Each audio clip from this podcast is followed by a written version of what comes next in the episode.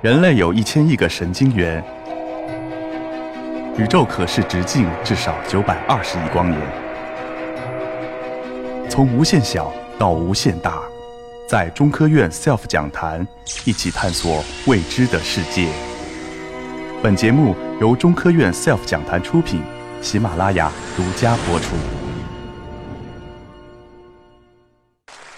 大家下午好。二零零七年的八月，我从北大物理系毕业，然后到哈佛大学的天文系攻读博士学位。当时来到了这个梦寐以求的这个全球最好的一个高等学府之一，心情非常激动，因为每天从早到晚安排的满满当当，全是各种各样的学术活动、各种学术报告。只要你愿意，你可以从早到晚感受这个天文学和这个研究宇宙给你带来的这种非常激动的这种心情。有一天，啊，有一个。大概年过半百、头发已经花白的一个老教授来到我们办公室。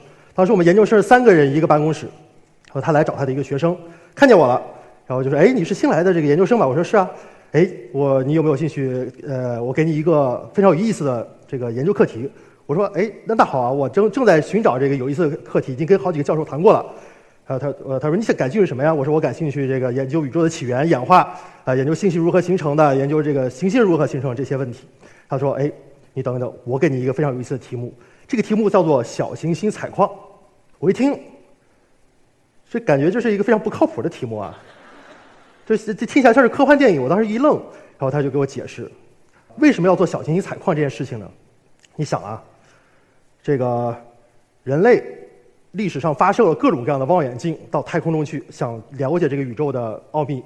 那最牛逼的一个望远镜呢，就叫哈勃的呃望远镜，大家可能都听说过，对吧？这个图呢，就是右面这个图，这是哈勃望远镜，下面是一个人，大家可以想象是一个多么庞大的一个工程，花了人类几十年的时间，从提出来的时候，二战时候就提出来这个想法了，花几十年的时间，从二一九九零年才把它送送上太空中去，花了几十亿美元，好吧？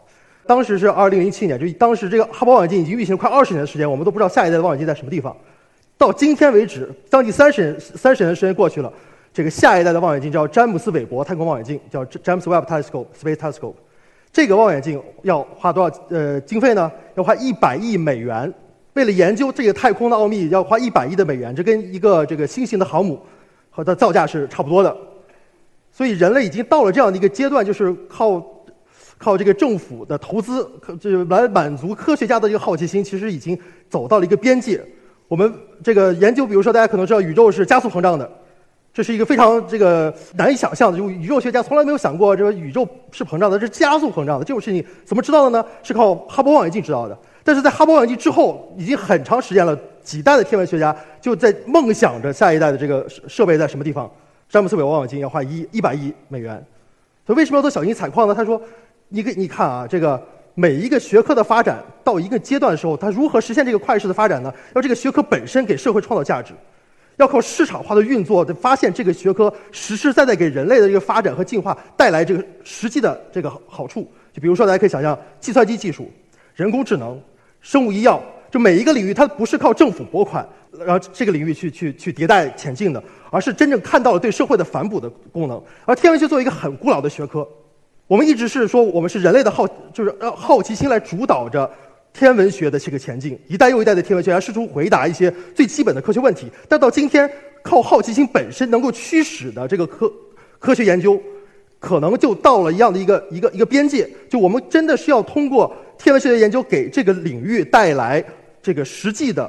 呃，这个对社会的一个反馈，一个一个一个反哺，才能让这个领域真正得到更多的资源、市场的资源、更多的社会资源进到这个里面来。而这是我们下一个阶段能够继续突破、继续去了解宇宙起源规律、回答这些终极问题的这一个这个本质的一个渠道。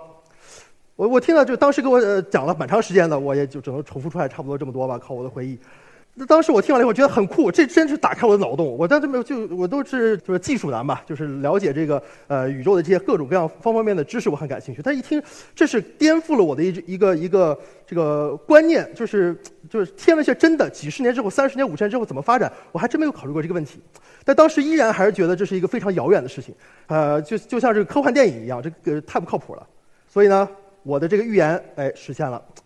在就在几年前呢，这个小行星采矿这件事情真的变成了科幻影视的作品的一个一个题目。呃，这个这是一个美剧，已经拍了三季了，今年拍第四季。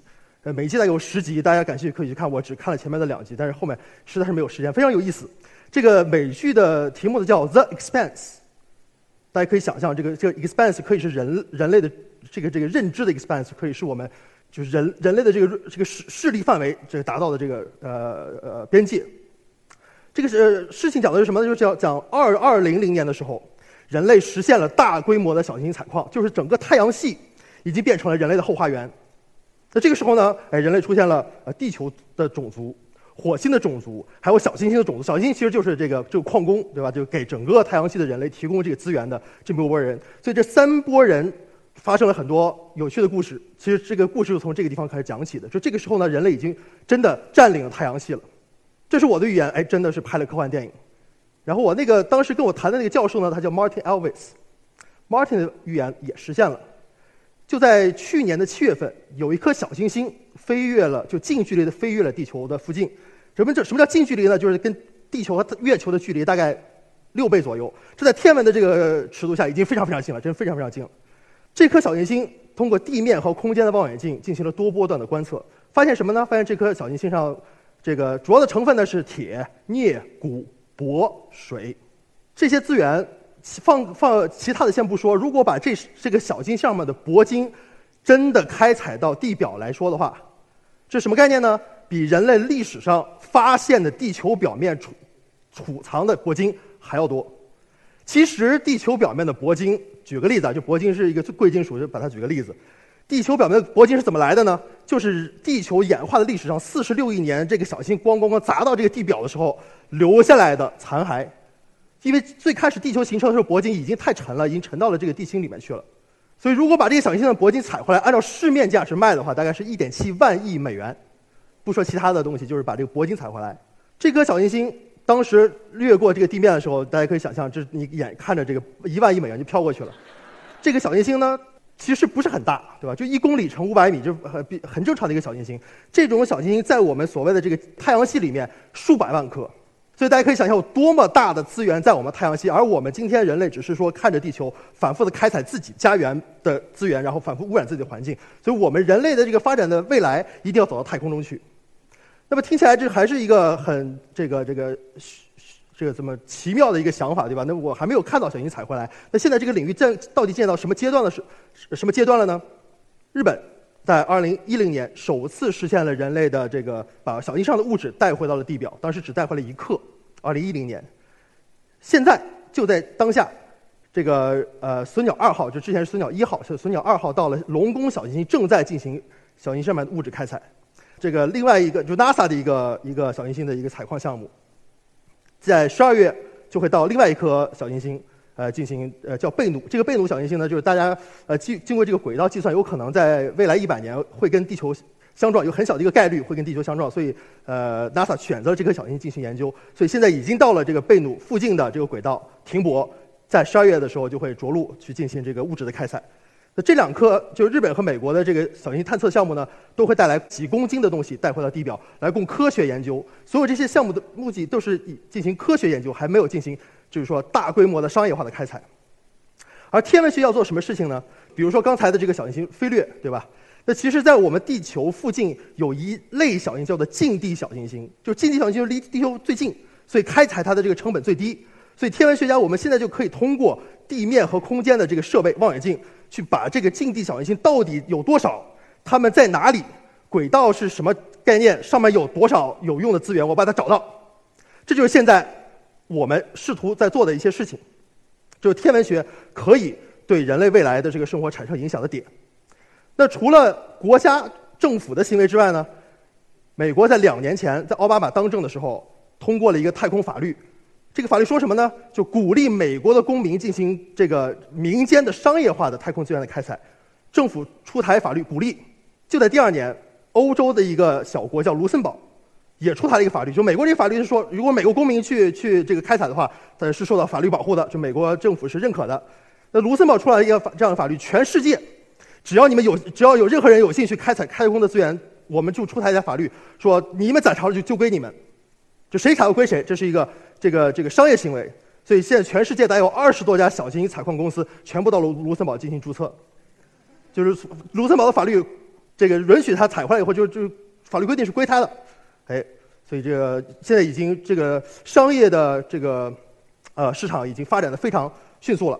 所以这个图呢是美国最领先的一个公司叫 Planet Resource，就是行星资源公司，它这个小型采矿的一个想象图。这显然不是真实的，但现在正在往这个方向去发展。所以你大家可以很想象。虽然今天还没有实现大规模的工业化的开采，对太空资源的工工业化的利用，但是在未来的十这个十年、二十年，不出五十年，这种事情就会大，就真的会在我们的生活中发生。比如说高盛最近有一个就关于小行星采矿专门出出了一个一个这个呃 report，这个 report 里说什么事情呢？就是小行星采矿这件事情的心理障碍已经远远的高于技术障碍和资呃资金需求。就大家只是觉得这个还是难难以想象的事情，但是如果真的去做的话，其实已经没有本质的这个技术障碍了。就像是五百年前，这个呃西班牙的航海家，呃到东方去，呃来东方做什么事情呢？呃希望得到东方的香料，希望东得到东方的黄金，希望得到东方的资源。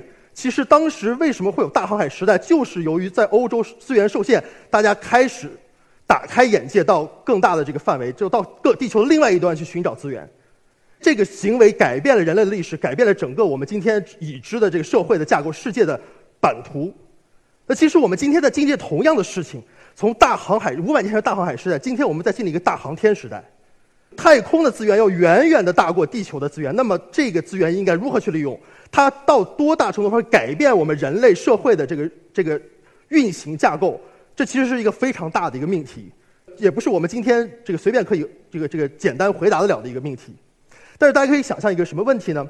举个例子吧，这个大家可能知道元素周期表是门捷列夫发现的。门捷列夫当时发明元素周期表的时候，一八五七年，当时这个领了一个奖杯，这个奖杯呢就是表彰他发现了元素周期表。这个表奖杯什么做的？是铝做的，因为铝当时远远要贵于黄金或者任何其他的金属，铝铝是最贵的，因为最稀少。但是后来。电解铝的就发现发明了，所以变成了一个最便宜的一个工业，可以把它工业化利用的一个一个元素。所以整个我们这个世界就变发生了变化。我们的整个工业架构是基于我们所有能利用到的资源的这个比例来来设定的。再举一个例子，比如说西班牙当时从这个这个美洲带回去呃黄金和和和呃就带带回去金银，整个让欧洲当时的这个运呃呃就发生了这个巨大的。这个这个这个经济金融膨胀就是通货膨胀，是是不是这这这个带回来经营就是一件错误的事情呢？就因为我人类的这个社会或者当时这个社会不受不再受到这个资源的限制，导致了我们突破了局限，突破了当时这个就欧洲的局限，或者今天我们带回来太空资源突破了地球的局限，使得我们的人类社会可以不再受资源的限制而走到更远的未来。有了太空的资源。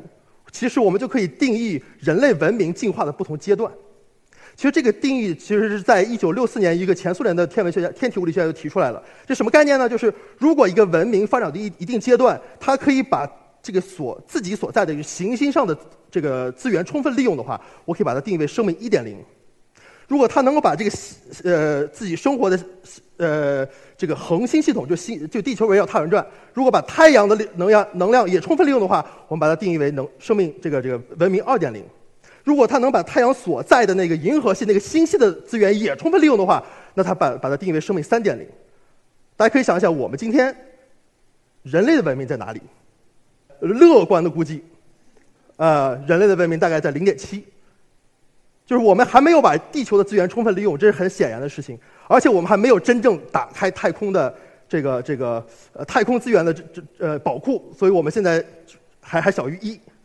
但如果对太空的资源充分利用，尤其小行星和呃这个近地小行星给我们提供了充分的资源，如果把这些资源利用起来的话，我们人类的文明就会跨越一点零，这是一个非常重要的一个关口。因为很多这个呃就有学术界有这么一种观点，就是。智高智慧的文明很难跨越到一个一定的阶段，这个阶段是什么呢？就是变成一个多星球的种族，是多星球的物种。一旦你永远只生活在一个星球上，你会面临很多的危机，就不管是自我毁灭，还是还是有这个这个天文环境大环境造成的这种毁灭，比如说恐龙灭绝。